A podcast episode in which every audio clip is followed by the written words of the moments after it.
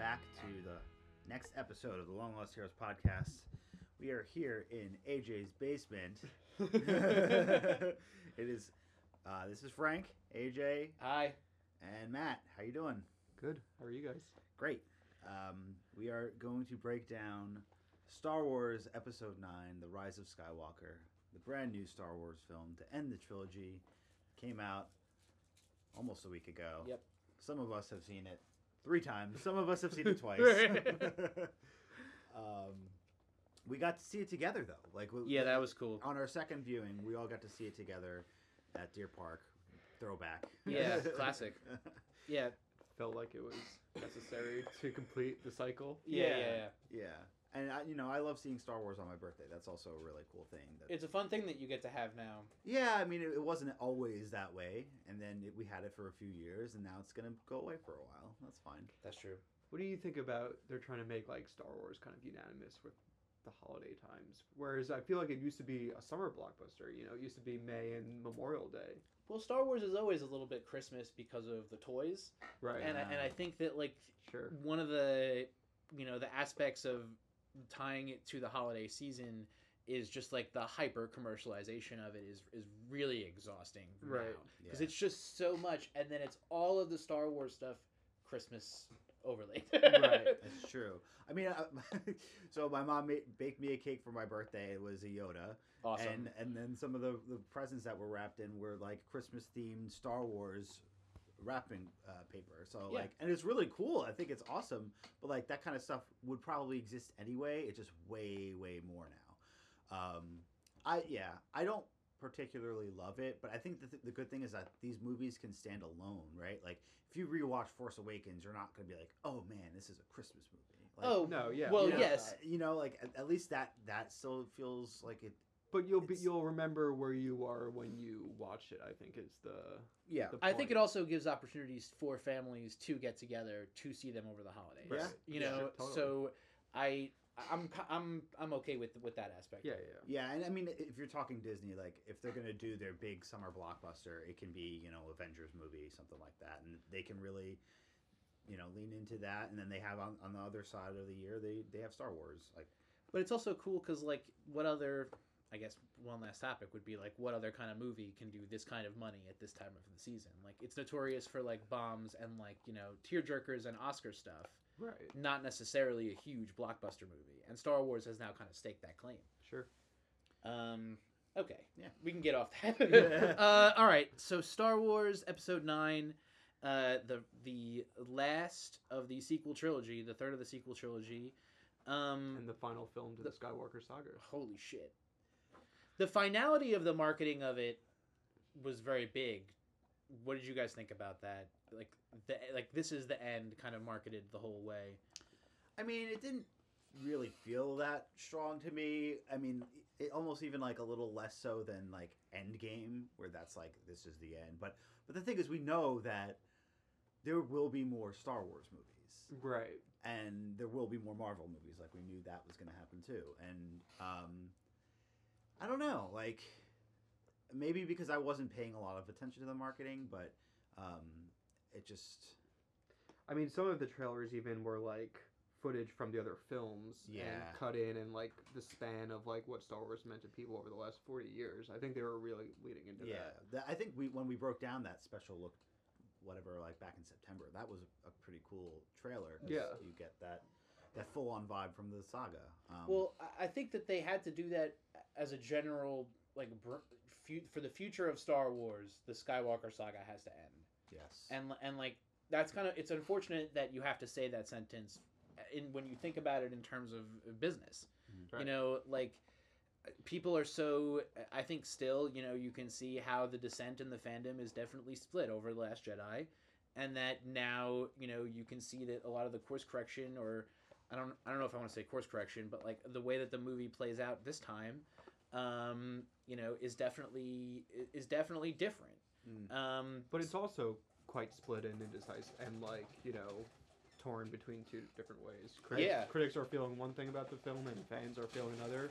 Some fans altogether um, you know, are not liking it. Some critics are liking it. You know, it's, Yeah. it's really quite a, a mixed bag. It really is, and I mean, like just from the onset of this movie coming out, like you see the the the like the downvotes on the on Rotten Tomatoes, and you see kind of the mixed negative reviews, and then you see that some fans come out and like are very positive about it. So Yeah. you can't really like.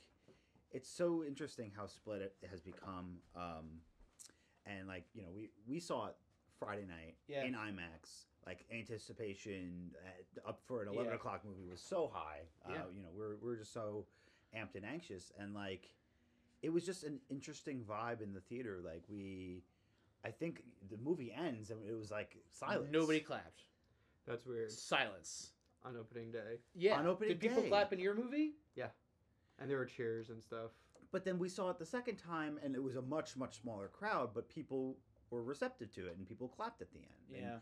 um, I don't know, like, I, and and maybe that kind of goes with it. Like the first time we saw it, I'm gonna put it out there. I was disappointed, um, and I think uh, a lot of the things I was reading online was like kind of in line with the way I was thinking. Um, what about you, AJ? The first time you saw it? First time I saw it, I, I was um, feeling a little let down. Mhm. Um, I, I don't think that, and, and when I say let down, I want to uh, specifically say that I don't think that like J.J. Abrams is not responsible for my anger or upsetness at this movie. Yeah, Kathleen Kennedy is not the ire of my, you know, rage. Really, I just I I have so much invested in these movies and this storyline that for me, like, you know, and Buddy has a lot to say. Yes, of course. uh, I have so much invested in this storyline that by the time this movie wraps, I, I didn't feel like they were listening to maybe where I was coming from and addressing me. I think they were addressing the bigger audience, the mass audience that They they made Star please. Wars Episode Nine for AJ Sherman. They did. Yeah. Well, they made eight for me. yeah. Well, so and ZB, like you enjoyed it the first time. I did. You know, I I don't know. I think after just eight and the decisive like indecisiveness and you know mixed messages, I was just kind of like ready to sit back and just be like, all right, you know, there's only so many ways that this thing could go. Like they we have to put a ribbon on it. I guess I wasn't expecting like. Yes, I didn't know what was gonna happen, but I knew that there was gonna be an end. So like, I was kind of gonna just take it and be like, whatever's gonna happen, you know, let's do it. And like, I don't know, it just like I feel like it hit a lot of the points that I wanted to see tied up nicely Mhm. and put a nice ribbon on it. Yeah. And uh, he interweaved, you know, so many storylines, but also gave I feel like the main characters a nice final arc. Yeah, and I, and I think like upon watching it a second time, I know both of us kind of felt this way that you're kind of able to sit back and and stop like analyzing and questioning and thinking about what's going to come next and how they're going to work this in and all and all those details. You can kind of just like let it wash over you, and and maybe that's because we're such big Star Wars fans and we are looking for that intricate detail that it is kind of made for like people en masse to just enjoy it. Like, and if you just like forget about certain things, and maybe there's plot holes, I haven't even analyzed them yet, but you can kind of like just enjoy it as this epic film because that's that seems what everyone's getting out of it. Like, And, and I and I appreciate the sheer spectacle of it. It's Yeah. humongous. it is. It's humongous. It's the biggest, most am. It seems like they visit more planets in the first uh, forty-five minutes of this movie than the entirety of Return of the Jedi, Yeah. and maybe uh, Empire Strikes Back combined. Like, And, the special effects look amazing, Yeah. and like, I think it's one of the better films as far as action goes. Yeah. Like it has some of the most intense and oh, it's got action scenes. significant action beats. Like Yeah. every twenty minutes is a huge beat. You know. yeah, Uh, and and you're looking for that in a, in a Star Wars. Um, okay. if this was a a spoiler-free discussion, this is about as far as we can go. This is it. Like It's we, over. we've danced around all the things we've we've said the way we felt about it, but um, we really got to get into some of the the nitty gritty here. Yeah. Um, so, I mean, Let's start from the beginning. Yeah. I mean, uh, I, I think that the the crawl is like it, people have said this, but the crawl is like very representative of like what Last Jedi should have done. Like a lot of the elements that are in this crawl should have been introduced in Last Jedi and somehow. Right. And to me, if I was going to re-edit this movie, or I was thinking as Star Wars doing this movie, I would re-edit it and I would do the cold open of Kylo Ren meeting Palpatine. Then I would cut to the crawl, like a Marvel movie. What do you think about that? I think I like that as far as storytelling goes, but it doesn't work as far as Star Wars goes Right. because that's the crawl is you know how Star Wars starts. Yeah. But where that would fit in would be you know at the end of Episode Eight, which you know like we we've talked about internally, but ultimately you know not having one overseeing vision for this whole trilogy, I think you know left that and and to give credit to Rian Johnson and J.J. Abrams, I mean, they picked up the baton, and you know they're both such talented filmmakers that I felt like they were able to hand off what the other one gave because it, it happened. You know, J.J. to Ryan, Ryan to J.J. It happened twice. Yeah. Um, that they you know took it and ran with it. Um, But like, there's also to me like a little bit of a sense of like, did they ever even talk about it? Like they you know? had to have. like, they, they, just- they don't have that IP and amount of money and stake in this thing to not like. Hollywood's all about meetings and creative brainstorm. Yeah. I mean, there's no way that they weren't in the same room at the same time for Yeah. some portion of these three movies. Yeah, it, well, I think that's also uh, Mikey said it really well. He's like the, they've been playing tug of war with the arc of Star Wars, like and, and like it, it's not just it's not just them. It's also the create the, the suits and the Yeah. boardrooms and the people they're trying to please. and, and Um, it, it's not even just the trilogy like Yeah. the, the the stories and the show like how does it all fit into this universe and like like what disney's doing now like how are they gonna market it to everybody? Like they, they have all these things going and like you have solo which is like a it's a, like a moderate success but like the the film kind of bombed right? Like Yeah, um, you've got Rogue One, which everybody loves, and it, it made a lot of money, and like that was also one that was in in December. So like, um, yeah, I mean, I think it's definitely hard, but at the at the uh, end of the day, they're a business, and they are trying to put these movies out within four years. Yeah, that was it was problem. so rushed. Like Yeah. we, we talked about this the other night. Like uh, between a New Hope and Empire and Empire and Return of the Jedi, that's like there's three years between each movie. Like, and that was you know in the '70s and '80s. Like right. they didn't have to rush it now, and they they did.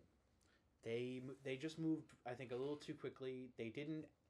It would have really behooved them to like sit with Feige or sit with or sit with somebody who read the Star Wars EU comics Yeah. and bring in those people. I actually think that that's a job now in Lucasfilm that there are like canonologists. Oh, that, there like, are. Somebody who worked- Totally, totally. their but, whole but job- I, I have to think, like, j- just because those are the names you know behind the movies doesn't mean that there's not people working on those films that did those jobs.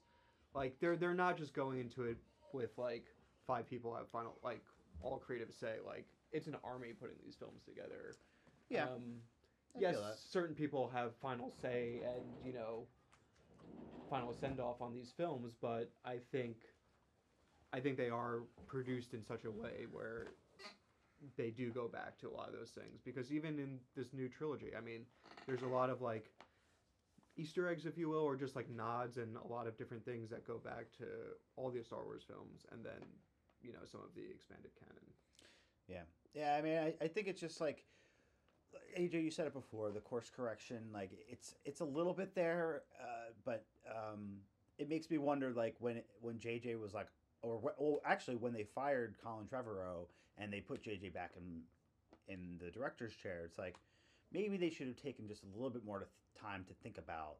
Like, and I, I get that it, it would have like if they delayed the movie, that could have been a, a big problem. But like, maybe you would have like just done a little bit more to let it bake and sit through some of these um, the plot decisions. Um, I don't know. I, I, think I definitely enjoyed it more the second time. Like the, it, you could get you, we can get into the nitty gritty, um, but it's to me. yeah, we, it- we yeah, I think so. Like the crawl, like I, I just think that the opening of this movie is, it, it um, it's so it is okay. Let's talk about so Palpatine. So Palpatine, is back. Palps. Palps. uh, Poppy Palps. Ian McDiarmid back to reprise his role. yeah. Credit to him, he's one of like I guess the few actors other than like the droids who's been in a huge part of the saga. You know, like yeah. He's in almost all the movies.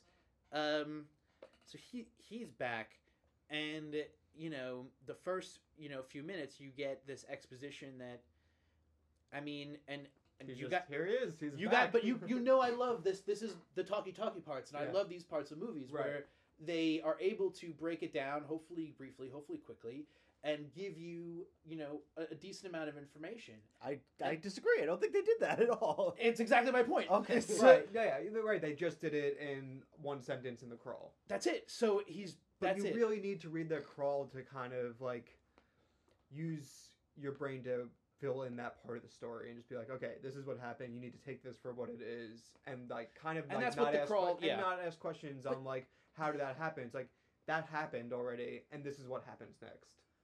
But But which it's is such a huge thing. it's such a huge part, but that's just not part of this movie. But it should have been. But it should have been, and I or made- it should have been a part of the last one. okay Right. so I made Snoke so like Fine. Palpatine just he just made him That's fine. I that doesn't bother me at all. Yeah, the thing Snoke that- is just like a decoy. I, I think that works, and I love the idea that uh, Palpatine was in Kylo Ren's head the entire time, and he's just manipulating him. The thing that bothers me is Darth Vader threw him down, and he exploded, and Right. like, and then the Death Star exploded and then the Death Star exploded. How could he have survived and gotten off that thing?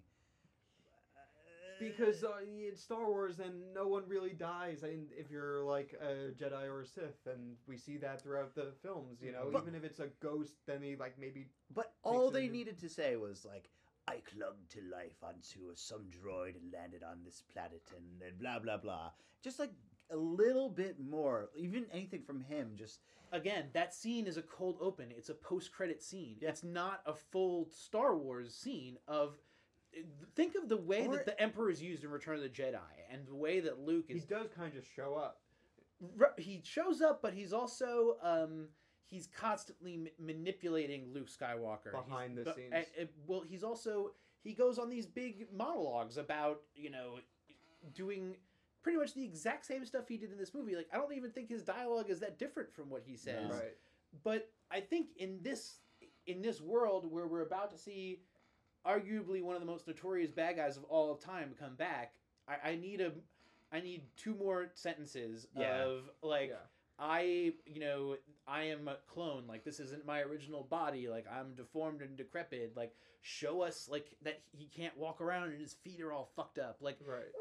This they kinda movie's also a little too- that- this movie's also a little too cute we'll get to that in a minute Yeah. but like but they do in um, you know, when the resistance is you know standing around in the base, Yeah. and they're like, you know, Poe kind of has that. I don't know if it's Poe or Finn. I think it's Poe. He's like, oh, you know, they finally get the insider information. They're like, somehow the Emperor's back. Like it feels really just like underwhelming. oh my god But there's then like, but then like some guys like cloning and you know what what is it like cloning and something else or Dark something- magic, yeah. dark magic. You know, like how does that guy know that?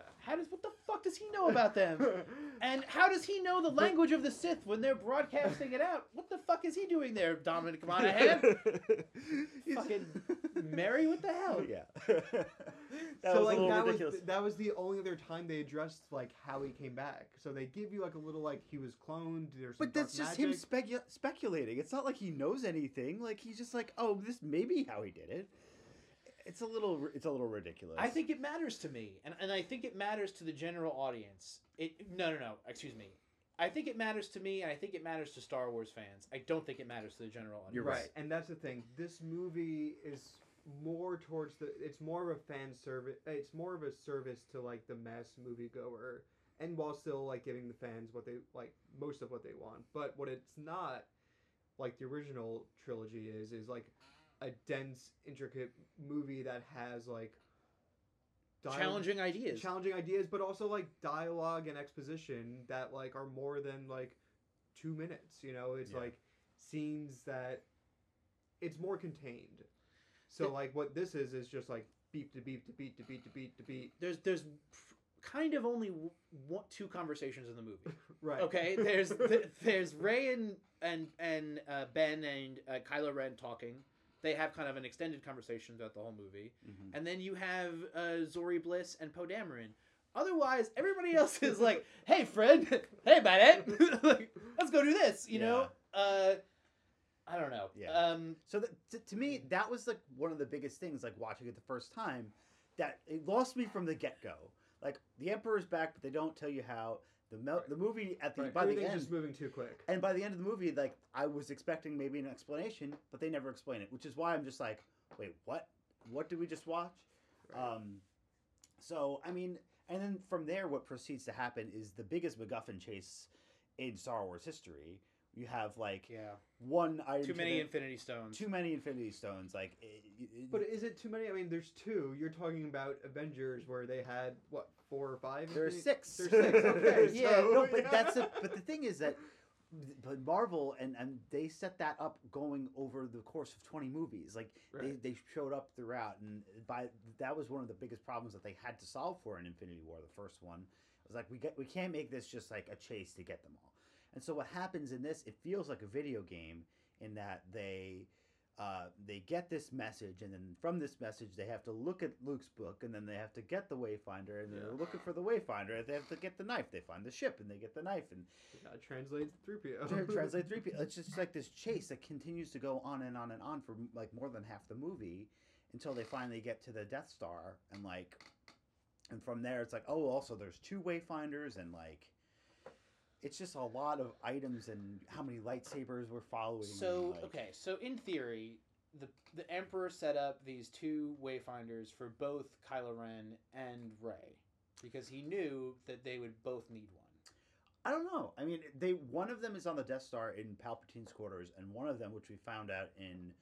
So the other thing is, there's this book out there now, the Visual Dictionary of Star Wars, that's giving us more information about the movie. Oh, okay, cool. So the first planet that Kylo Ren is on is actually Mustafar. Nuh-uh. Yes, And there are people living on Mustafar? they're apparently the people that like. uh, Like are supposed to be keeping up that temple, and like that's why they have those Workers and masks and stuff, stuff, yeah. that they they can breathe with the soot and everything. We But- love Mustafar. but they Why don't- wouldn't they show more of Mustafar? Exactly. And so that the, where he gets the Wayfinder is Vader's uh, Wayfinder because it was in the Mm. destroyed temple or whatever. That's significantly more interesting. absolutely. It's significantly more interesting. But they didn't want to put it in the movie because it was too much of a deep cut for for general audiences, and also it was problematic because it's a prequel planet that they Uh, probably we don't didn't. use prequel planets anymore. I guess we don't go back to Coruscant in the end of this movie. So whether the the Pal- but I don't know if he necessarily. Matt shaking his head in disgruntlement. I mean, it was the, the where the Jedi Temple was. Yeah. It's such a big planet to Yeah. just be like, okay. I mean, I know that the Jedi are practically extinct at this point, I but it's it's a pretty big point of interest, I would think. the fact that they never go to the, that uh, that planet, and I mean, I get it in the original trilogy because it was created retroactively, but in this sequel trilogy, it should have been. It's New York City of Yeah. the goddamn universe here, yeah. and like they should have had something there. Um, um, I I don't think Palpatine necessarily put it there for Rey and uh, for Kylo Ren to find. I think it was for the next Sith to find. Okay. Um. All right. So uh, we pick up and we're on this cool little ice planet. We get a message translated to R two, and then we land on what is the jungle planet they're on. We don't have the book. We have to get the dictionary. get the They, they, they didn't even say Where right? the new resistance base is? Yeah. Yeah, we don't know what it is. Okay. It's not Endor. Not Endor, not Yavin. Nope. So um, they're on this cool planet, um, you know, and this is kind of where we see Leia. So I'm of two minds about this. The first mind is that it's fucking incredible that they have the ability to do this now. Like to me, like that is a fucking feat. On the other side of my mind, the lines that they give her, similarly to the rest of the dialogue in this movie, are, are just are just lacking things, material. It's, Anything. It's filler. It's filler. It's so filler. Like they ask her, it's like, "Will uh, Rey's like, I have to go," and she says, "No." That's it because they don't have anything else, and it's a real shame. And I, it's so unfortunate that Carrie Fisher passed away. And I do think that they did the best job that they could have, but like, they had an out in the last movie for her. Yeah, to- they had in the last they had it out in the last movie, And- but they needed to carry over the beginning and the more interesting part, which I think they did the best way of showing it that they could, which is that uh, Leia has trained Rey, and Right, she is the Jedi Master. Rey. Yeah, they did. That part was good.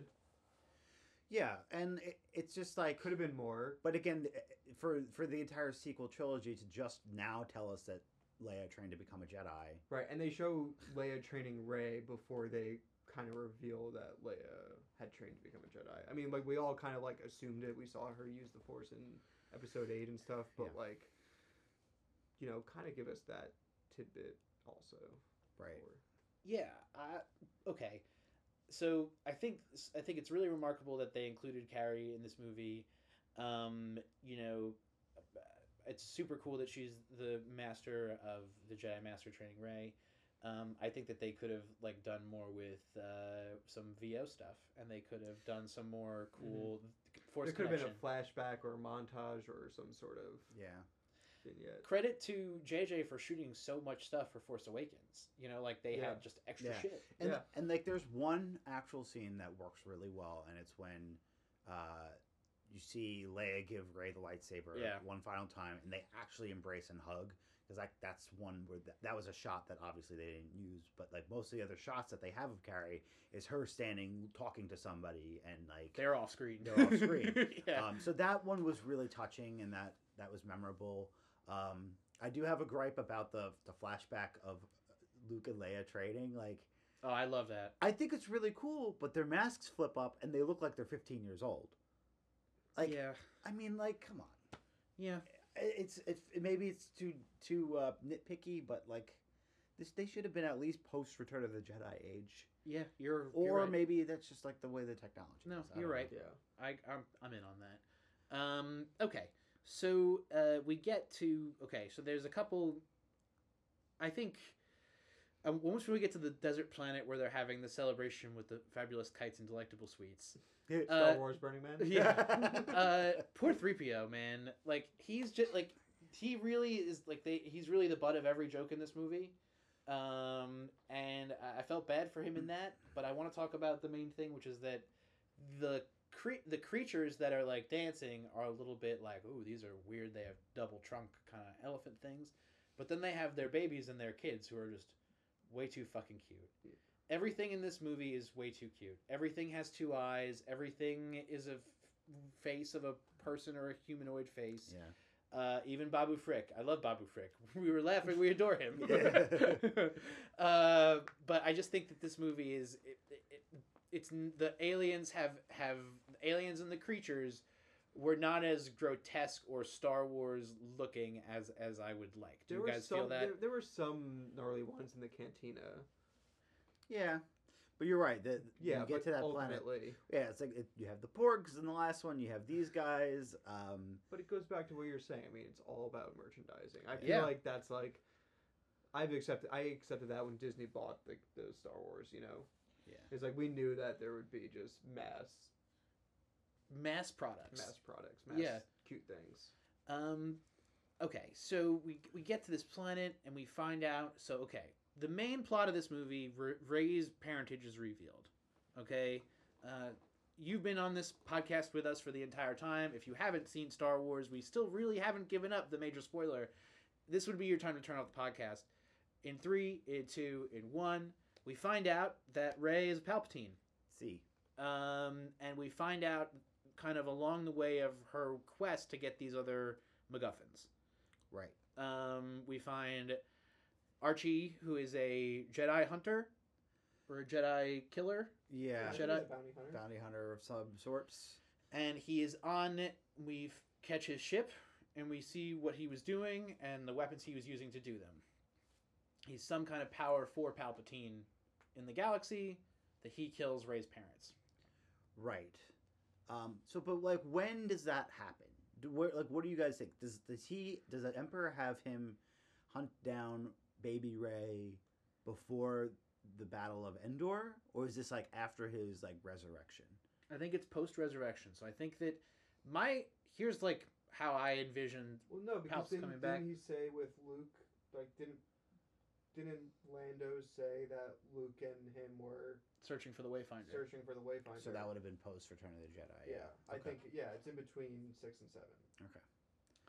Um, my belief is that like so, Rey's parents are probably from Naboo, Yeah. and uh, she's a little girl when she's separated from her parents. She's not a baby. She's not an infant.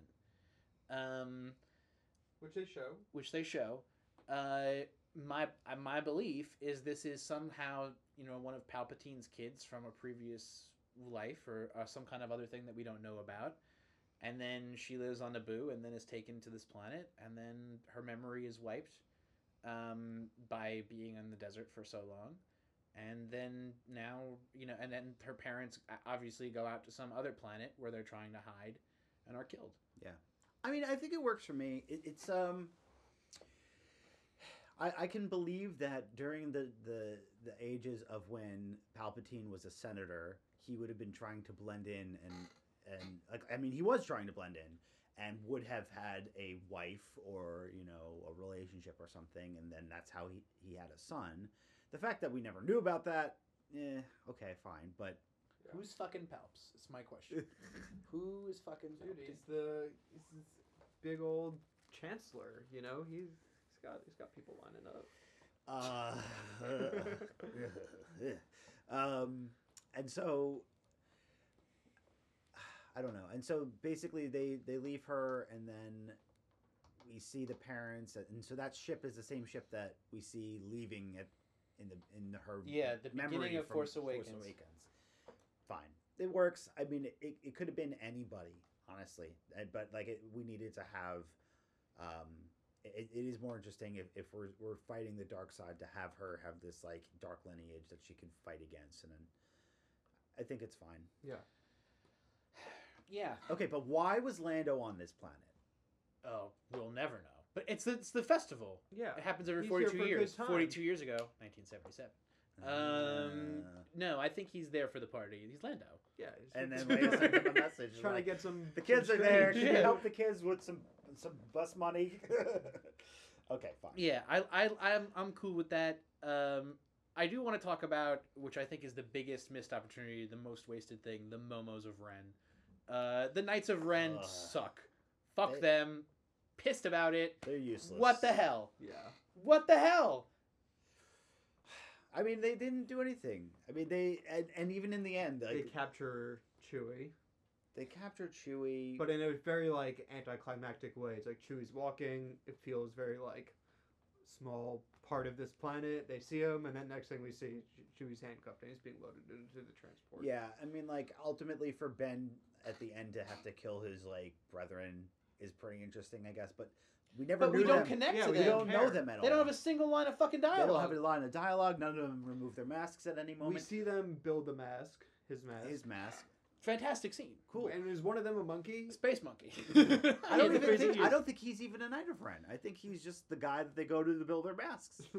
I thought the Knights of Ren would have been his other buddies from Luke's. That's what I thought. What Right? do you like, think? For- uh, oh, interesting. But I, it sounds like he was the only survivor of that, right? Well, no, because in the last movie, there is something that said like he so he took some of the followers or or whatever. Like so, Oh, so wasn't maybe just- maybe it is them. but then shouldn't they have been like fleshed out a, le- a little bit, but shouldn't we figure out how the emperor came back? There's there's things that they just were like, yeah, you have to take this for face value and what it is, which is like it's bummer because like you wait so long for these movies, you want to know every detail, but like they can't possibly.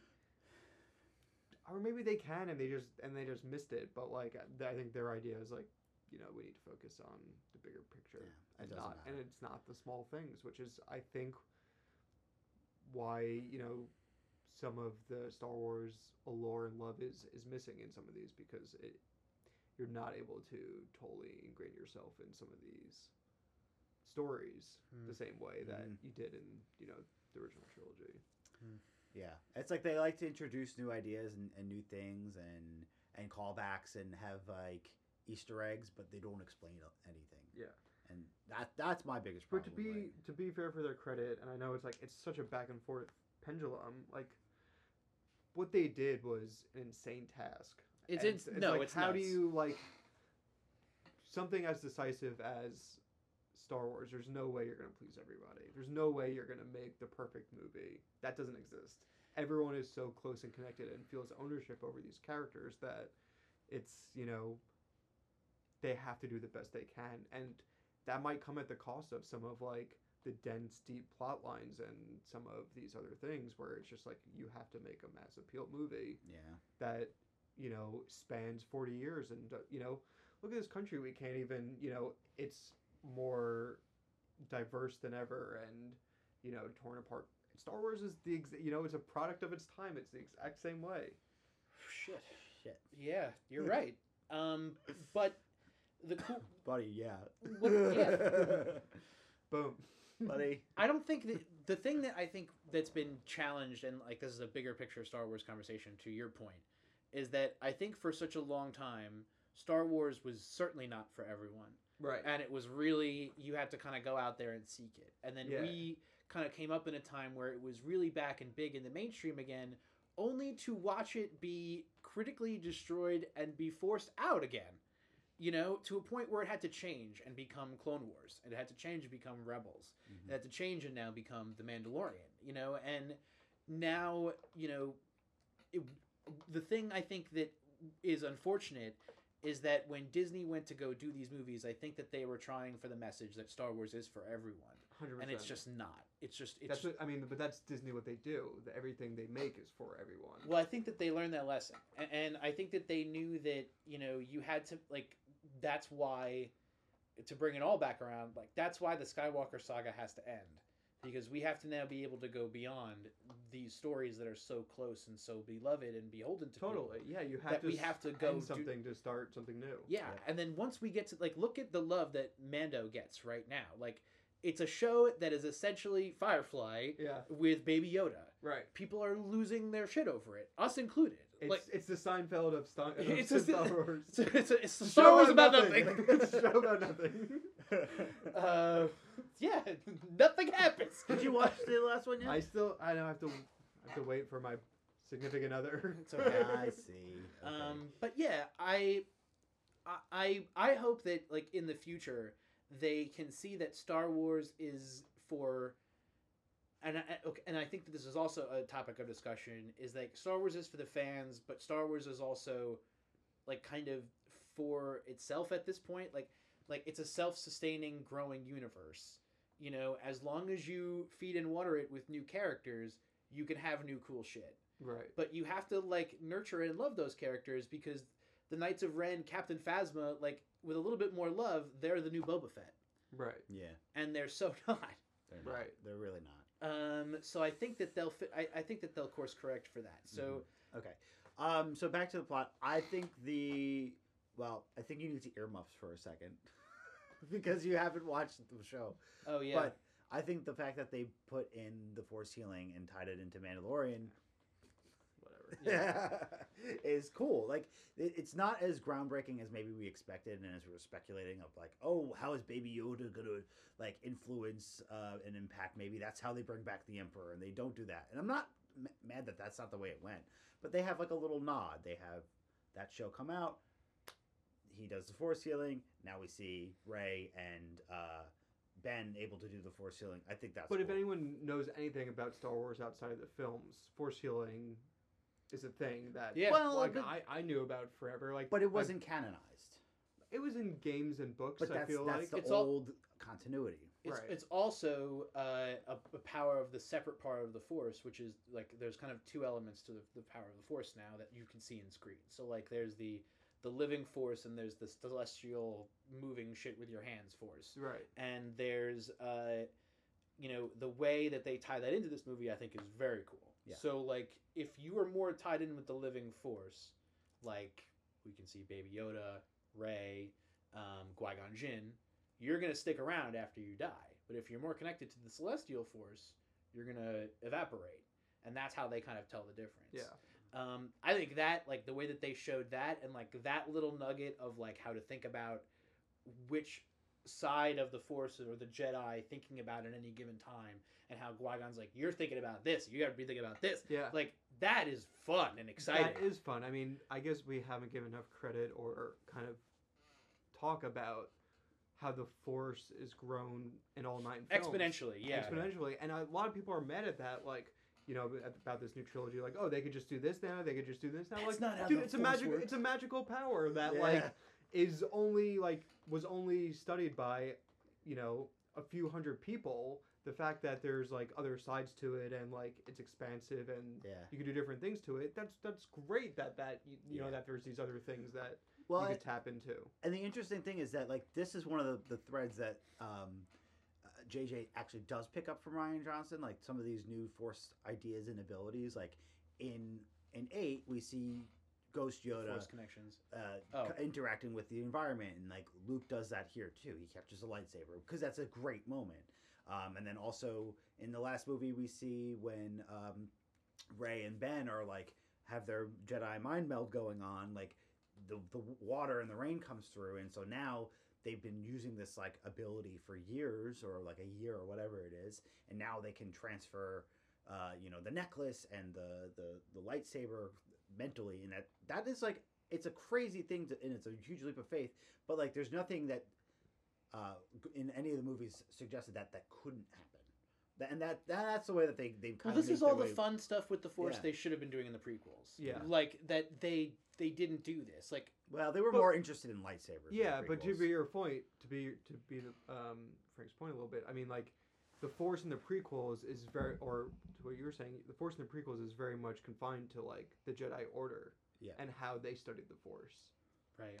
So like, you know, there was no one else using the Force outside of right. you know that that way that we, that we know of. Right. A very specific, old at that point way of just doing a very specific thing. Yeah, Right. everything These are by people the have book. no Yeah. training Right. in Yeah. this. She just has access to the books, but not necessarily. She has nuanced training from Right. So Leia, no one's here to really tell her. what you can and can't do. So, right. and then do we believe that um, while in Last Jedi the Force connection between Rey and Ben was manipulated by Snoke, like now they've they've learned how to do it themselves? Is that what we gather? That could be an interesting point. I think that that's that's where they go in this.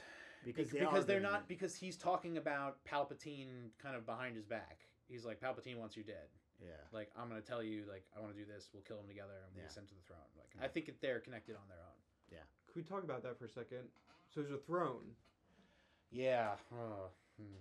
I, I Is there a throne in the cana- canon on Exegol? Do we know about this? Actually, fun other piece of concept art. This that design of that throne Yeah, was Ralph McQuarrie's- Ralph McQuarrie designs from Return of the Jedi. which is cool, but also like okay, so I mean he sits in Return of the Jedi. The Emperor's sitting on some sort of you know chair outside. It's in the Death It's a In- metal in, chair. Death Star, like out, like overlooking outside. like okay, that's kind of like a gazebo. yeah, I, I just I just assume that's like you know that's that's where the boss boss sit, bitch is. That's where he sits. And then like uh, now all of a sudden there's like like it's Game of Thrones. Like there's like an uh, Yeah. like No. the Sith throne to sit on this thing. That's like what yes, does it- what does it's that Ga- mean? It's Game of Thrones influencing Star Wars. You're Yeah. right. That Well- uh, that was like I'm like okay like sit on the throne and we could rule the like I didn't know we need to sit on the throne. that. We didn't even Yeah. know Exegol existed. Well, and that's another thing. Like, there are so many other dark side planets, like in the in the uh, the shows where there's like, um, I think it's Malachor and uh, Mortis that are like really strong in the Force, and even like you, you see Ahch-To is kind of like the reverse of that, right? Like that's like where the the Jedi and the light side is really prominent with a little bit of a dark Uh huh. pit. Um, and then Exegol is like where so much dark side energy in the universe or the galaxy lives, and that is why like Palpatine is brought there, and he can become like even more powerful because he's like feeding it from this planet and like the throne that exists there for a thousand generations of Sith or whatever. And obviously a huge planet A huge planet, it seems. with will have all the the Star Destroyers. That to me, that's another problem I have. like, like I don't know how do you yeah, Like, it's a big problem after Last Jedi because Last Jedi finally put almost a price tag and an economy into Mm. view into Star Wars that we had never talked about, Mm.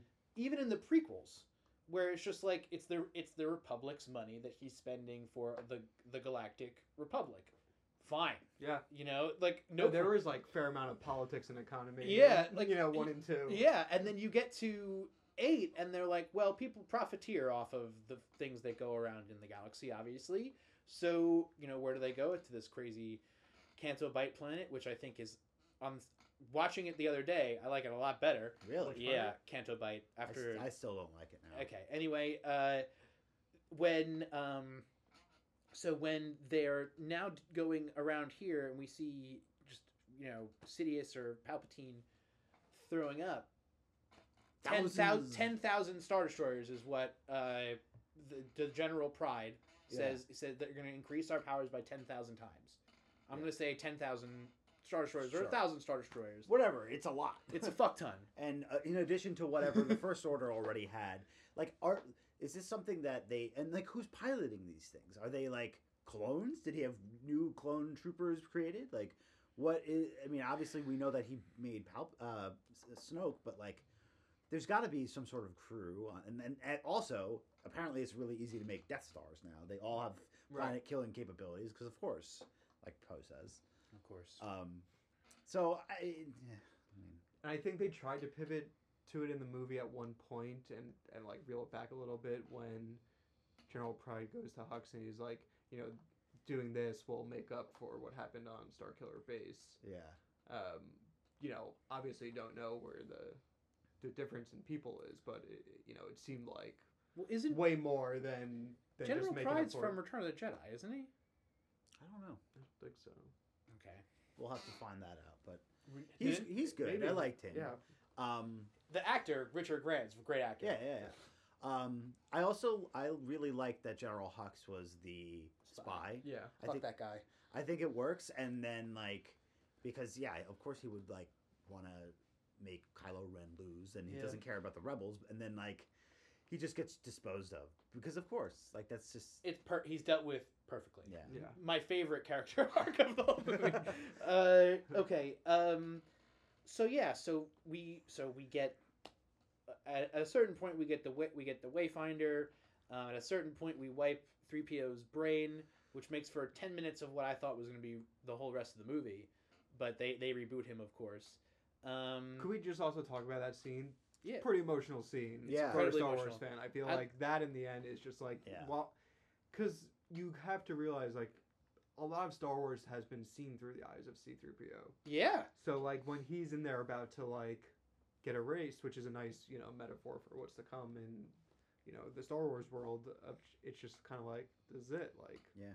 Everything this guy's been through. I mean, he's he's seen he's seen it. But it's all. also up to him, which is so beautifully done. Like Yeah. she's like, you know the odds, like you know what we have to do, and Right. he's like, we have to fucking do this. yeah. Well, and I think this he was- makes a choice. He saves the day. this was a, a really smart choice, uh, maybe by JJ or whoever wrote, because they knew that they needed to lean on somebody else from the original trilogy, and like without uh, Carrie to be able to be this presence, and obviously both Han Solo and Luke are dead, like they lean on 3PO and it works so well. And like I as someone that uh especially in the prequels, like 3PO is like totally mishandled. Like yeah, he works really well in this trilogy and in this movie in particular is like the emotional heart to it. Yeah. And it's great. hmm Um total redemption. total total redemption for 3PO. And then he get, and then he gets his mind back or at least some of his memories back and that's pretty cool. Um uh what about the the Chewie misdirect? It I- got me the. First I was time. I was about to run out of theater. I I was was like, they killed Chewie. Well, I, and like I just knew I was like no body no death, right? Like Yeah. Yeah. And so like the one we watched it the second time I was see like the two ships. you ships. can see the two ships and and that works um but um all right so from there they they they wipe his mind we go to this other cool planet i think it's um Kijimi. Ka- kijimi right and we, we meet uh keri russell's eyes uh which poe is in love with Oh my god. um babu frick like Fantastic. such a fantastic character he's just like talking Uh, Babu. bubble bubble uh, um, yeah, I mean, it, listen, he's great. If he was a little bit uglier, I think he's like perfect. is he a puppet He's totally a puppet. Yeah, Yeah. he's totally a puppet. He's a great puppet. He's Yeah. like the same puppeteering technology they used for like Fraggle Rock, yeah for like the small intricate puppets. yeah yeah yeah Uh, great. I, I, and his performance is great. I love D-O. D-O's maybe a great droid and D-O. voiced by J.J. Abrams. Yeah, I like uh, Hilarious. no, thank you. it's great. Uh, Uh, um, okay. I think Zorii Bliss is like mm, a hard meh. okay. Uh, would I think could have been expanded upon maybe a little bit more. Maybe it would have been more interesting to see her actually kill Poe, and then she takes over Poe's job for the rest of the movie. Yeah, That's a that- that would crazy just be- idea. Yeah, that'd just be such a big leap for them. yeah. Also, like another little MacGuffin. Here's this captain's uh, token that you can get onto the ship. Like, Yeah. They they're, they're like they paint themselves into plot corners and like, well, we need a device, a little doohickey. Yeah, we need a doohickey. I mean, this is will open up a bigger conversation, but I feel like she was also planted there so they could deliberately give Poe uh, heterosexual love Yep. interest. They absolutely did that. Um, so kind of breaks up all the the Poe and Finn bromance. Which, where do you guys stand on that? Do you feel like over the course of the trilogy, Mm. you feel like these dudes like have a more than a special connection, or are they just like super best friends, count you know, flying through space together? I mean, like the thing is, as much as they have a really great bromance, I don't think it w- it was necessarily a course correction that they were like leaning towards them being in love. Like I don't think they ever even showed that. You know, it's not like they were even hinting at it. I think it would have been a cool way to go Yeah. because like this is modern Star Wars, but I don't. Okay, I don't think it's a missed opportunity. I think it could have. I could have handled it if they did it. I, Yeah. I would have supported it if they did it. To know that they did this on purpose to not do that stains it, yeah, and it's like absolutely. shitty. That's kind of I just kind of feel like that's what Makes it it feel is. icky. Yeah, it's not. It's like, come on, guys. Like we can. We're all growing up enough Yeah. to have, and like, and this, and it, And then and then they put in the you yeah, know the, the gay kiss. the gay kiss at the end between the two chicks. That's like super brief.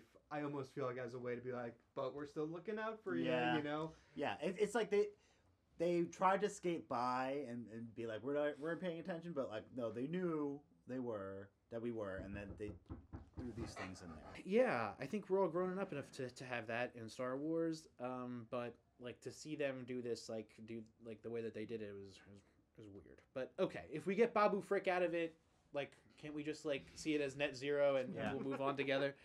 Um, yeah, I mean, and so then like, then we get like probably one of the coolest scenes, um, the the lightsaber battle between yeah, Rey one. and yeah, where they are like. Uh, on the ship, but also on the planet, and they're kind of like, Mirroring episode three fight a little bit. yeah, a little through bit. Mustafar, like instead of through fire, this through water. No, no, I was talking about the one that's on um, Whoa. Uh, that- that- that's a- that's a good um, the the one on Kijimi and on the on the Star Destroyer where they like Oh. destroy the uh, Darth Vader's helmet. Right. Um, like that's a really cool thing that we haven't seen before, where they're like they're doing this actual mind meld fight where Yeah. the lightsabers are interacting. Like, would they have been able to actually kill each other that way? Like, if somebody got wounded, we don't know Good point. That's uh, depend. Mm, mm, I don't know because Uh, they're interacting with the environment, but it's all mental. It's interesting also just, you know, their fights just in general throughout this film. It wasn't like and I guess this happens on the Ooh, I can't. I think I know what you're gonna say. on the what's the water planet? oh, and it's um, they're on they're on Endor, right? Oh, the the moon of Endor, yeah. So it's not that they they're never really trying to kill each other. No. So it's almost like they're just like fighting in anger of just like. So what's the end? I, what's the end game? Is it just to like, be like I have you like, and giving Well- someone the pass well- to be like, all right, I've won this round, like because I could I could kill you right now if I wanted to, but none of them throughout those three films never felt like they were actually gonna kill each other. No. Well, I think because Kylo Ren doesn't want to kill her, I think he wants to turn her. Right. Um, Well, I like well, the lightsaber fighting in this movie is just like, I gotta say, after the prequels, like this, it's just not as impressive, and they don't, and they, I don't think that they do a good enough. Like, I get that they're not trained in acrobatic Jedi's like the Jedi's were, but I don't think that they. Oh, you don't like it in this movie? I think it's okay. I don't think it's nice. I don't think it's interesting to watch or has any stakes or like has any value other than the fact that they have the lightsabers out. Like the the last Jedi fight is great because the, they are really a, a- after a cool fight scene with people who have different kinds of weapons than they are. We're seeing lightsabers kind of up close and being shot in a different way. This it just feels like they're just swing, swing, hit, swing, swing, hit. They don't. I don't feel the tension like you said of them trying to kill each other mm. Yeah. in But the same way that you do. It in, may not be between them, but I think the lightsabing fighter overall, because like you said, you know, Kylo in the beginning when he's on Mustafar, he's killing those people, and then like when he kills the Knights of Ren, like that battle seems dope. Oh, it's Mhm. great. That's okay. That's fine, but lightsaber on lightsaber action, not as good because of the people that it is. Like, right. and I think that's partially because uh, because both c- characters are so conflicted and they don't have true conviction. Whereas, like with Right. like But I guess that's also the way it was with like Luke and Vader, and those were interesting. Yeah, well, Empire Strikes Back, he's going to kill Vader. In Return of the Jedi, he's trying to turn Vader. So it's like a different Right. method of fighting. And then the prequels, you see these just like these really nice stylized lightsaber sequences. And then I feel like Force Awakens lightsaber battle has such high stakes. And then you get to uh, Last Jedi, where I think that they reset it in a cool way of doing a lightsaber battle. And these, I'm just like, they're not. It doesn't matter until we're at the end of the movie for you to lightsaber fight. I'm sorry. I know you're gonna be fine. Yeah, yeah. I loved that they she killed him. Like to me, that sequence Right. is The- inc- yeah. 'Cause She incredible. lost control and lost her power. and was just Exactly. Like, yeah. But that's separate from the battle. I I do like the hopping and your the rhyming of the fight in the water and the fight on fire is really cool. Yeah, Yeah. very very cool. And like, and then we get the inter. So we get the idea that Leia. Is it that Leia? s- uh, She just tries to reach out to Ben. She doesn't. Send it- Leia is sharing her living force with Ben. That's how she's doing the The connect- last of. the last of her living force. to like to give him to, life to energy. do to do a to do a force connection to give him the light energy, and then once their force connection is severed by Rey killing him, and his life force being drained. drained, Leia dies. Leia dies. Okay, that makes sense.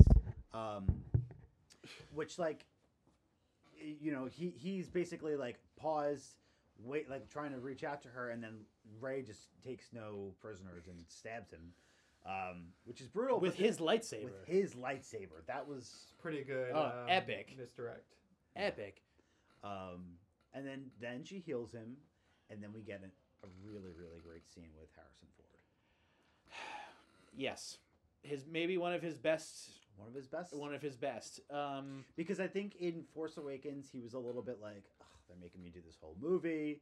Don't really want to be here, and now it's like, all right, I'll do a cameo, and he and he and he really like goes all in. And but it's also kind of the same, almost the same exact scene and dialogue that they have in Force Awakens. Yeah, but it's a little bit different. yeah, it's totally. enough He, to like. he's he's emotionally more dialed in, and it feels like, come on, man. Like I know what you had to do, but this is what you have to and do next. and it also makes me wonder if, if any of this i mean it's influenced by leia's like energy right so Right. She, it's the loving energy uh, from her his mother and like this memory that he uh, ben has been struggling over for so long and then he he turns it into something positive and he's you know he's like- right, even when he's talking to Rey in one of their, you know, mind melt things, where he's like, "You can't go back to her." Like I just can, Like yeah. I, I can't. yeah. So this was the final way to be like, "You can." Yeah. Um, yeah, I think Harrison Ford was great. I think that they did it, you know, beautifully. Obviously, it was supposed to be probably Carrie Fisher, sure um, doing the Force connection with him. Um, but I'm okay with that. And Um, uh, and I think he was like, you're right. He was invested in like in it, and like you could see that. And then my favorite part is when he's like, he's like, Dad, and then Han says, I know, which is Solo for I love you. yeah that's so Um, good so that's that's very nicely handled. Okay, so then she goes and grabs the Tie Fighter, his Tie Advance that he has now. Yep. Because he can't have his old crazy ship that's specifically Kylo Ren. He has to have a Tie Advance because we know to Tie Advance from Return of the Jedi. And he she flies back to Ahch-To where she starts burning this motherfucker down to live in exile, having failed Kylo Ren and the Jedi. Hmm. Didn't get that at all. I don't get why she had to go back to Ahch-To for that She reason. She was doing what Luke did. She didn't know what to do, so she needed to run away. She ran away. But, from like, her also- she would have a different. it. I think her character is different than that. So, but go ahead. Well, I was gonna say it's like, but the thing is, the Wayfinder was on the ship The whole time. the whole time. Yeah. She, Hey, like, did she just not see didn't it? see it. Like this, She's pretty intuitive. this, this big device with all these wires coming out of it, and like, come on. You I- have yeah. everything you need. Because to me, to me, honestly, what happens here is that it undercuts the fact that Mark Hamill is like basically in one scene this whole movie, Yeah.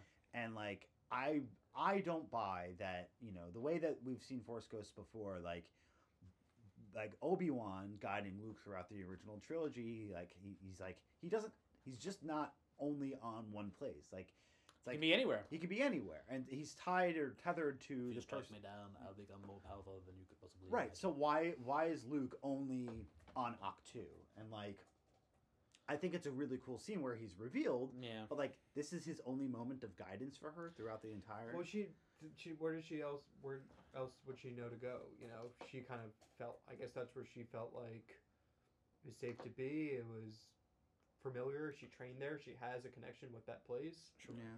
Um, and you know, she was following in the footsteps of one of the you know main mentors Sure. and trainers she worked with. I I like Mark Hamill scenes. Um, I hate his hair. I hate his hair. Well, it's obviously He extensions. looked bad. He looked real bad. He looked old and like weathered, and he looked bad.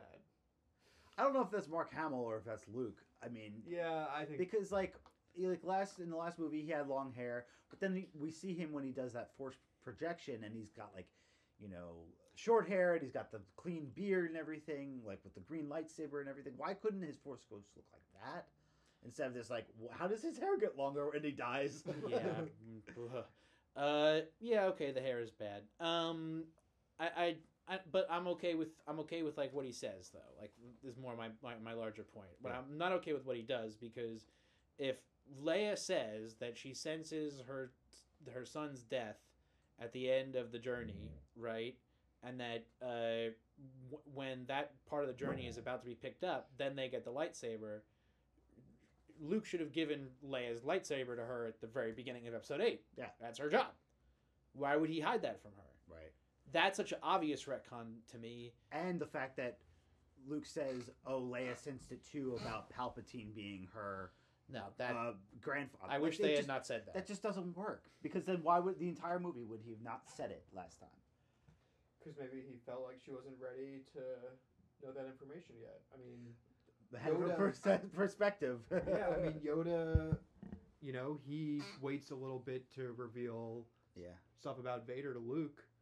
It's when you're ready. There's also big misdirects. So like that's why I'm kind of a little bit like th- there's big misdirects in the original trilogy. Obi Wan tells Luke that Vader killed his father. Yeah.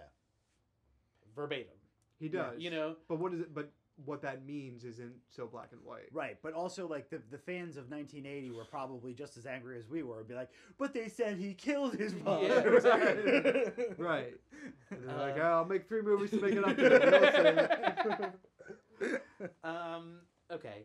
Uh. Okay. So now we're on to uh, the end Like here, the right? final act. Yeah. Yeah. Um. So, I think the final act of this movie is where most of the problems are, um, of just like how to wrap it all up. But I, feel like after watching it three times, that it that it does still work for some reason. It's like. Um, it's kind of like artificial flavoring. Like it, Yeah. it, wor- like it, it, the flavor is there yeah. the flavor is there. You just have to be willing to taste it. Mm. It's not the organic vanilla that's, you know, uh, responsibly sourced from Madagascar. Uh, this is this is some chemical mixing shit, and I, I think that th- that's what goes on here. And But which is which is just a product of the whole movie, though. The whole movie is that Well- that like you know they were promising us they were promising us a big space battle, and and I think that they delivered on on that to some extent. right. Um, but in the same ways that like seeing the Battle of Scarif in Rogue One is so fun and exciting, um, I don't know if I felt that for this one. I think when it's a little more contained and like this is the one battle, you could kind of feel like you could wrap your head around every part of it, you know, because this was like on a base and like, yeah, it was a planet, but like you knew kind of the main objectives going into it.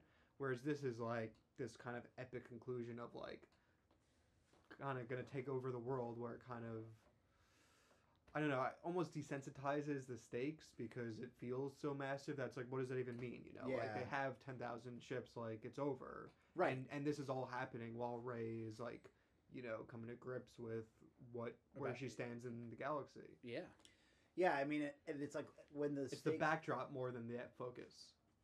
Yeah, The focus true. is the character, Yeah. not what's happening around it. and that's and they, that's exactly what they do with Return of the Jedi, where it's like this big space battle that's going on, but doesn't really mean a lot because the core of the attention of- of the story is on the Death Star between Luke and Vader and the Emperor. right, But and you- they're showing Luke like this is what's happening the same way. Yeah, exactly. But the- He opens up the thing and shows Rey like yeah, but it's it's different in that Luke is being was trained to resist, and he's trying to resist the Emperor, and then the Emperor shows that the the Death Star is operational, which the rebels didn't know. So then, when they see that it's both operational, Luke is like under the complete uh, uh, um, belief system that Han and Leia are gonna die because there's nothing he can do, Yeah. and he's just stuck there. Right. And he's kind of he like accepts that and moves on, and is like, my Yeah, larger it's not- battle is here right. It's not exactly the that. opposite happens here. Whereas in Rey is about to kill Palpatine, you know, until Ben shows up, and then you know, then she's able to kind of they're, they're able to kind of piece this together. Mhm. Yeah. Um, I think the my favorite parts of it are that we see why their connection is so important. They are a Force dyad. So the Force dyad, and that they are two uh, representations of the dark and light side, represented in people that are equally met and balanced, like we learned in the last movie you Mhm. know that when darkness rises light will come up to meet it. Um, and that you know the two of them together are so equally matched that they produce this force dyad which is what allows palpatine to absorb the living and the celestial force and regenerate and come back to life. Even more Um, so than he did because he was being held together by this machine, and then he, you know, you see the light come back in his eyes or the dark. i love the i love the the umbilical i thought that was really cool um, but I, he could have been more grotesque. I think that they could have shown more grotesqueness, Yeah. even though you don't see enough of it from Anakin, which we all want to see. You all want to see Vader under the thing, but you only get it for a little bit. Um, And then him shooting the big beam in the sky. Um, I get it. He can do it. I'm gonna let him do it. He's the emperor. And like, and Like- the, the reason why I think it kind of works is because he's on this planet that's so full of dark Yeah. energy. Yeah, he he's being powered by a machine and a planet. and the th- you know thousand generation of Sith.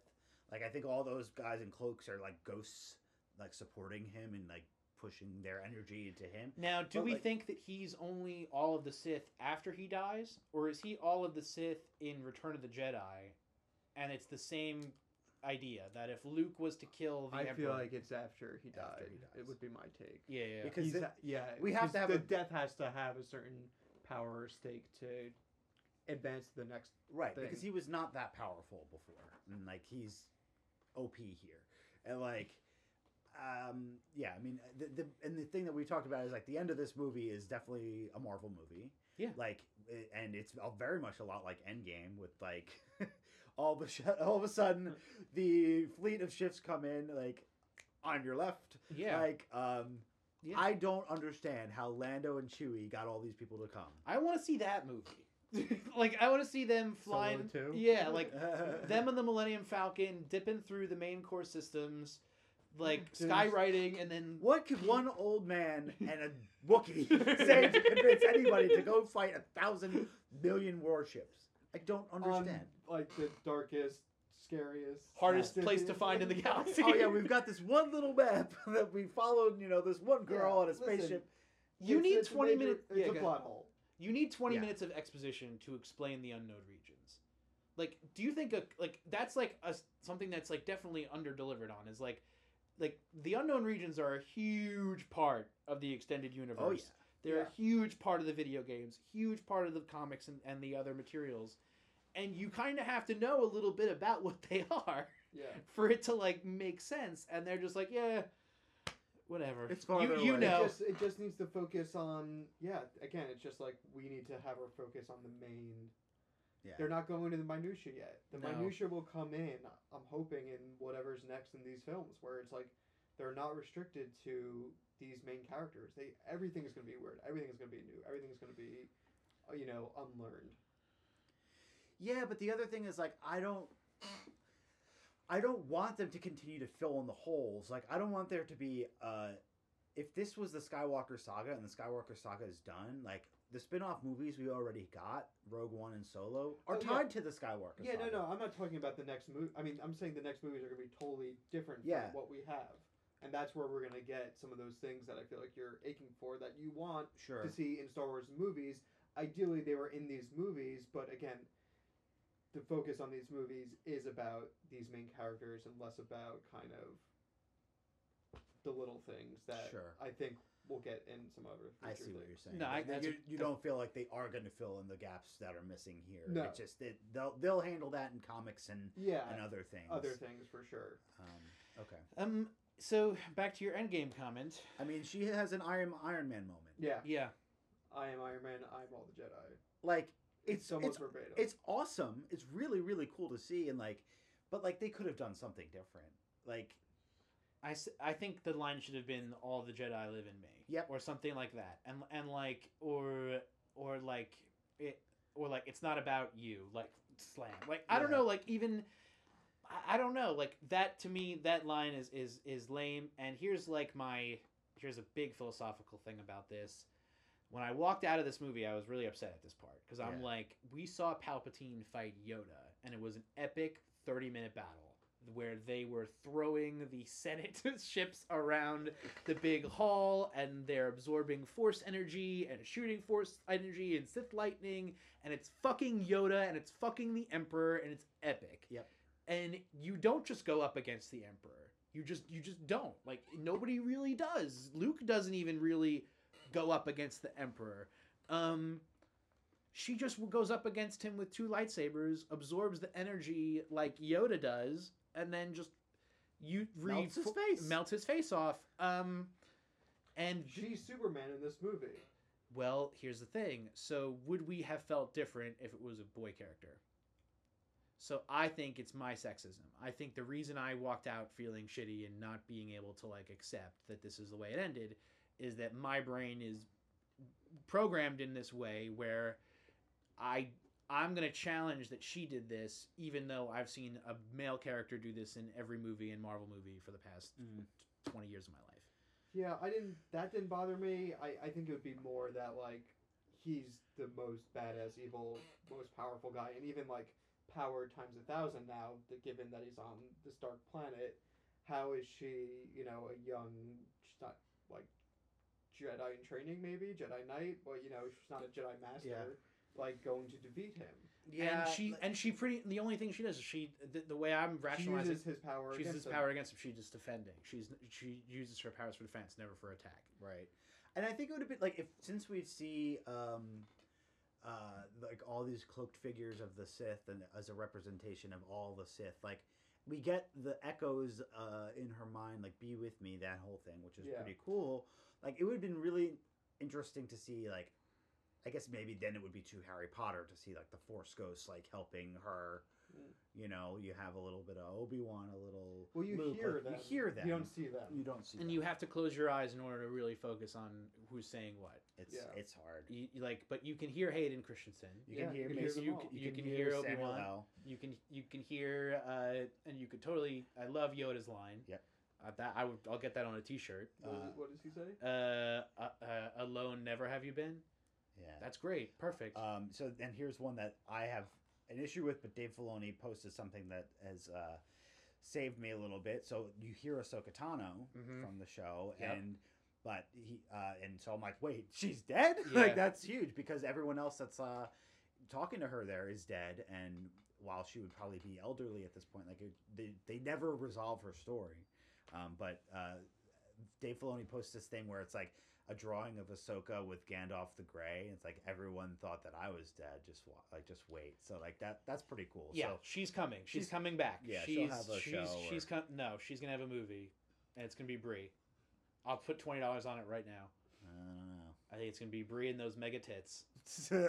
Jimmy Kimmel are gonna be Ahsoka Tano. Um, okay, so uh, right, so she kills the Emperor, and okay, so but I uh, before we go on, I love "Be with Me." I Yeah. thought that's a beautiful Same. thing. That's beautiful. See, that's the first line you see her say in the movie, yeah. and then when she's meditating, you're like, oh, that's what she was training for to connect with these ghosts. Wonderful. It's a good thread. Yep, that's great. Fantastic. Um, all right, the redemption of Ben Scott of Ben Solo. Here we go. Adam Driver is the heart and soul of these movies. It's great when he comes in, just lands on the planet, does the look, like enters frame. You're like, you know, he's coming. Yeah. He's Fights wearing a different outfit. Yeah, he's he's like a got a, little- blaster. His, Yeah, his he's got a scar is blaster. gone. His scar's His scar's gone. gone. Which Frank pointed out that when she healed him, Yep. he healed She his healed scar, the scar, too. too. That was a good. That was I a didn't great pick up on bit. the first time. Um, I- I think he's so awesome, Yeah. and it, the the work that he does is everything you wanted out of Anakin Skywalker and Oh, more. yeah. Right. And and A I good actor that has range and emotion and can feel someone grappling with the inner turmoil. He and when you feel his turn, yeah, when you feel his turn and he laughs, you're like, he's feeling joy for the first time in years. Yeah. Um, I loved him, yeah. and I'm so thankful he did it. Yeah. Right. Like that, he was like, you know what, like right. I'm he could super do super serious Yeah. indie films, be taken as a s- credible, serious actor, and also do popcorn movies, which is why a lot of actors don't want to do Star Wars because it's like I don't want to be typecasted. You know, look at some of the Marvel guys; they can't Yeah, work for that reason. But like he really was like, I think it's because he also established himself as a, you know, tour de force of an actor before, Before the this, films, yeah. and then did it, and you know, people are like, yeah, he's still fucking great actor. Oh, and he still has other stuff coming out in between them too. It's like it's not like he hasn't been working. Like that's an- another problem with some of the star, uh, Marvel actors. It's like they're just doing Marvel movies, nothing else until they're. oh, I wonder is if they're allowed to. Yeah. Yeah, they may not. Even His be. contract was probably like, I'm working. I'm working. I'm gonna be on Broadway. I'm gonna Yeah. do all this stuff. Yeah. Uh, yeah, no, he's amazing. Um, he's great. and, But- and and it's awesome to see the two of them go up against him. Um, you know that he's not dead when he gets thrown down the ravine, and like, like seeing Rey like actually die is like very powerful. very powerful. But like you know, like they already s- established this like force healing thing, and that of course he's gonna he knows how to do it now, right? Like Right. He, he, But did do you think it need to come at the expense of his life? it's Yeah. Titanic. It's Titanic. He Yeah, it's did not save enough force raft for himself. Yeah. I'm like, why? Why not? Because- but it's also like his he's complete. His redemption is Right. complete. Yeah. Vader Vader died. Yep. You know, um, it kind of and it adds more weight to Rey living after that. yeah, huge. Um, Yeah. I, I, What I about the kiss? I'm in on the kiss. I'm in on the I'm kiss. in on the kiss too. Like there was so much tension, whether it was like confused or not, but like there was so much tension throughout the three films. These space like- versions, like they haven't had time. Yeah, I mean, they're fucking training to be Jedi. You know, Yeah. like they don't have that. They have all this pent up sexual tension, and like we feel it too.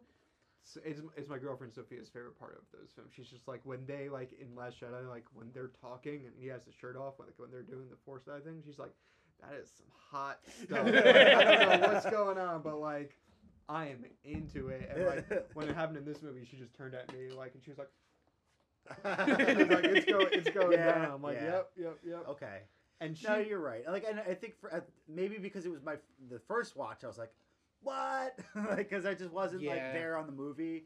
The second time through, it, it worked for me. I think, um, yeah, Megan loved the kiss. I think even like because she says earlier, like, "Oh, I would I wanted to take Ben's hand, right?" And so like, Yeah. right. so like this is really like their first like chance to like be Ben and Rey and not Right. Kylo Ren and Rey. And so like we don't know what would have been if they uh you know if they both survived. Like would they have had a relationship? Maybe, maybe not. But like this is just like their their like love for one another in the sense that they like defeated this like grand emperor Plan, yeah. plan yeah Um.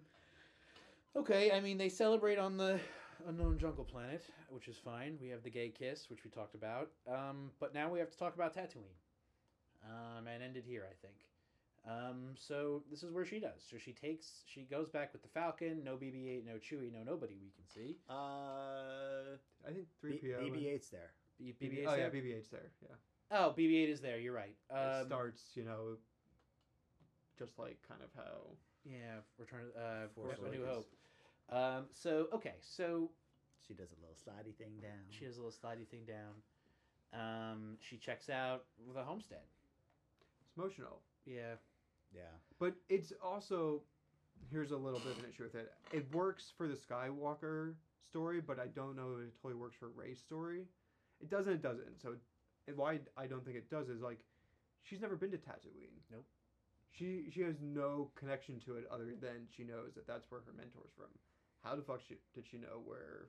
I mean, I guess she's you know can see everything and she's very resourceful as we can see throughout the film. She can find things, but yeah. So like, she, what? Why did it have to go there for her story? But as far as the Star Wars saga, the Skywalker saga, yeah yeah, it needs to start and end on Tatooine. and um, you know burying the lightsabers I thought was great. Leave them for you know it's like you know you're The next part, yeah. the next part, or also just like you know, this is where, you know, Shmi was buried. This is, you know, probably Uncle Owen was buried. Like this is just where they were laid to rest, and then, you know, just power up the lightsaber just for it. Everyone's like, why? But it's to just be like, this is, you know, this is what I've done, and it's just a perspective thing. And then, what about choosing the name? What do you think about that? Movies about choosing your family. Right. and Yeah. like and choosing your own um your own future. So she's the she's the rise of Skywalker. Yeah. Yep. Perfect. It works. It Yeah, up until the end, I'm like, oh, this isn't about Luke. It's about Rey. And like, But it- it like, could also- it's like, yeah, yeah, and I think it works. Um, but she- it could have also been about Ben.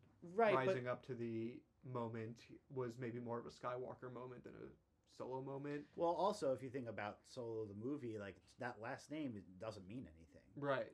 right. Um, So, like, ben I- felt Skywalker-y Yeah. in what he did to save. and because Leia was Rey. never truly a Skywalker either. She was an Organa. Like so, like you finally but have the mighty Skywalker blood, like with, with the mighty blood. You know, he's right. like and Ben had Skywalker blood. yeah, Yeah. for fuck sure. and so Um, she doesn't have it, but now she has become it because it's, you know, part of like she chooses it, and she was trained by both of them. Yeah. It's and it's her figurative parents. Yeah. You know, like her parental figures are these people. You Yeah. know. Right.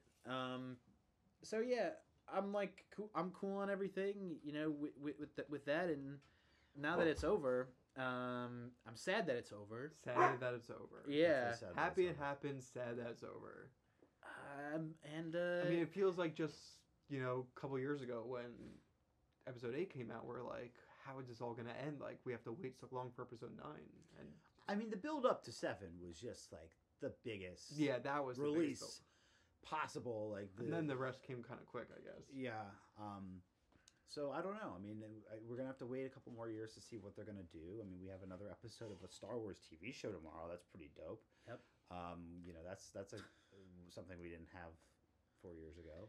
Um, but- gonna, it's gonna kind of go back into hiding for a bit. You're gonna hear about it, but we're not getting something for Yeah. probably three years. well, in a way that like Marvel unfortunately can't like take a break, it really, and like it's just not taking a break. I I hope that Star Wars gets a good little break. yeah, like we need we need time to digest these movies and recontextualize them all together Yeah. and then we can and then enjoy what the future of Star Wars is which I think is streaming. I think it's I think it's going to be about uh, doing longer ter- you know what they've seen in the cartoons that works. You build great story arcs for characters that Yeah. you can really follow through over a set course of time and we're not tied to this infinite universe of very specific people. Yeah. you know? yeah, and also we're getting an Obi Wan show. Like that'll be cool. yeah. I think there'll still be movies, and they'll they'll Yeah. be. Are you of excited to go to Oh, you went to Galaxy's Edge. No, I didn't. You didn't go to Galaxy's Edge yet? No, I thought you went to Disneyland. No. I'd like to. Okay. All right, Next year. Um yeah, I want to experience that. I've heard that the new crazy the new ride that they have that's not the Millennium Falcon ride is like beyond Is it? Are they the same in in Disneyland? and Disney bo- World? both rides are in both parks, I think yes. So yeah. Okay. Okay, so continuing on with some fresh batteries, um, let's talk about uh, one of the Force Awakening um, and our buddy Finn FN two one eight seven. Um, he's got the Force. JJ said. JJ said, "Why wasn't it put in the movie?" It's like tease. I mean, you can see him using the force in Throughout the connect- movie. Throughout the movie, and you can see him trying to tell Rey about and it. And talking about it, it is like, what you know? How do you know they're on there? I know, or like you know, like Yeah. in the, in the Chewie, center, yeah, yeah. yeah, I can sense Rey. Uh, she dies, and so like it's there. But like, why don't they just have that moment? because it's not about Finn. But it should be about the core trio of characters because they didn't plan the trilogy right. Because in the original trilogy, it's Han, Luke, and Leia, and that like they moved that story forward. Right. Here, like it's Rey and Ben, and you have like Poe and Finn, Right. and they don't, and then you have. It's not because it's not exactly the same. They're But I think they bill it as, as they it's do supposed they to do be. bill it at that. And like the and the thing that's actually interesting about this movie is that we finally do get to see them together, the three of them, for like The- more yeah. more than half of it, and that's actually really great. But we should have connected with them as a, a trilogy. Like Poe and Rey didn't have a relationship until this movie. They Yeah. meet at the end of the last one. Yeah. Right. Well, I mean, that's also partly Last Jedi's fault. I mean, Last Jedi sent everybody on their separate ways. Yeah, but they were never together in the first place. When they should have been, because like the Poe and Rey and Finn were all on the Resistance base at the end of Force Awakens, and they just don't interact Right. before she goes to Luke. That's true. Um, yeah, I don't know. I listen. So Finn is given also a love interest, I believe, kind of in Jannah, and it's not Rose. I think Rose got did dirty in this She movie. did. and I, I am a Rose apologist. I think she's actually not tar- not terrible in Last Jedi. No. I think it's just not what you expect. So like, I get that it's like. She's like a very, you know, low level mechanic level character, and like she says all this really wild shit for that, that kind of person. But I also feel like I liked her, and I appreciated her as a part of the Last Jedi a lot. Yeah. Right. Her And- role was, it made sense in that film. There kind of wasn't room for her. Wasn't th- was there room for her, or is this Disney like kind of acquiescing to like the horrible racism and sexism that like she received after Sure. she did this? Yeah, I. It is it is a problem because they like I, I I like Jannah as a character. I think it's really interesting that she's also an ex first order person with this whole, all these yeah. like and, and that's great. But like, why could Rose not have been there along with this journey? And then all of a sudden there's conflict between the three that because like maybe there's this other interest. Now she's just like pat on the shoulder and you're gonna stay on the base and help Leia, and Yeah. it it's just like yeah, she y- got undermined big time. yeah either And, and the character of Jannah feels a little forced for the same reason that you know the kiss is forced. It's like, and are we introducing just like, you know, another African American woman that could, you know, only have Yeah. the love interest of another African American counterpoint? yeah It- you're right. Bullshit. Um, I Feels very Republican. feels very Republican. Um, I don't know. I liked the idea of other uh, stormtroopers throughout the galaxy feeling the Force and turning away. Beautiful idea. Yeah. But I- I don't. I don't know. Like, to, I don't. We didn't. You don't need her. You got Rose to do that. You know, and like Yeah. it would also be cool to like see Finn as he's going through the changes of learning more about the Force that he's experiencing with a non-Force sensitive character who's like, "What are you doing? What what's what's happening here? Right. Like, Yeah. uh, what do you mean you know? Yeah. You know, um, yeah, poor Finn, poor Rose. Uh, and like and Poe has a, a decent arc here too, and like he's like becomes uh, you know the general that he needs to be in, in Yeah, in he has to Leia's, step up and he grapples with how to deal with that. and he's got a cool little speech moment with Lando. And it's like we didn't know, we just we were, did it together, and like that's This this was, I think, all their best films as far as acting goes for those three. yeah, I mean, Rey just stand out. I mean, Daisy I thought was great. yeah, I know and we and talked about Adam, Adam a yeah. lot, but Yeah. like she's she, so well. she was so compelling as this character and really kind of shifting where her character has been. I think she really nailed it. And then yeah, I thought Poe and Finn were were pretty had their nice moments too. Yeah. All right, All well I know I'm gonna see it a third time probably with Megan. Do you think you'll see it again? I think I'm good on two. Um, but we'll, but we'll see. I'll never say never. Yeah. Uh, you know, we'll, we'll probably go back to it. Like we did the big rewatch going in, and like I can't see doing that again. I may do the trilogy and see how it works as a whole. Um, Yeah. Because I don't think it does, but nope, Probably doesn't. No, Probably is very totally tonally what- different. In what order? You know, like I know chronologically, a lot of people are talking about, but it may not make. I feel like the next time I rewatch it, I probably wouldn't do it one through nine. No. I feel like I would find a different order. A lot of people are saying release order. Maybe you skip the prequels altogether. I don't know. People are saying skip one, skip one and two, Yeah, and then you just you use three after five, that's like that's your what I- your order. Yeah, that's that's probably the way I would do. it. I do four, five, three, six, seven, eight, nine. Hmm. That's probably how I Yeah, do it next. perfect order. Cool. Um, yeah, listen, Star Wars is precious to us. Um, that's why we care. That's why everybody cares because it's it's tied into wherever your memory member berries are. Like it, wherever they exist in Star Wars, they're there for you, and that's why we're here to talk about them.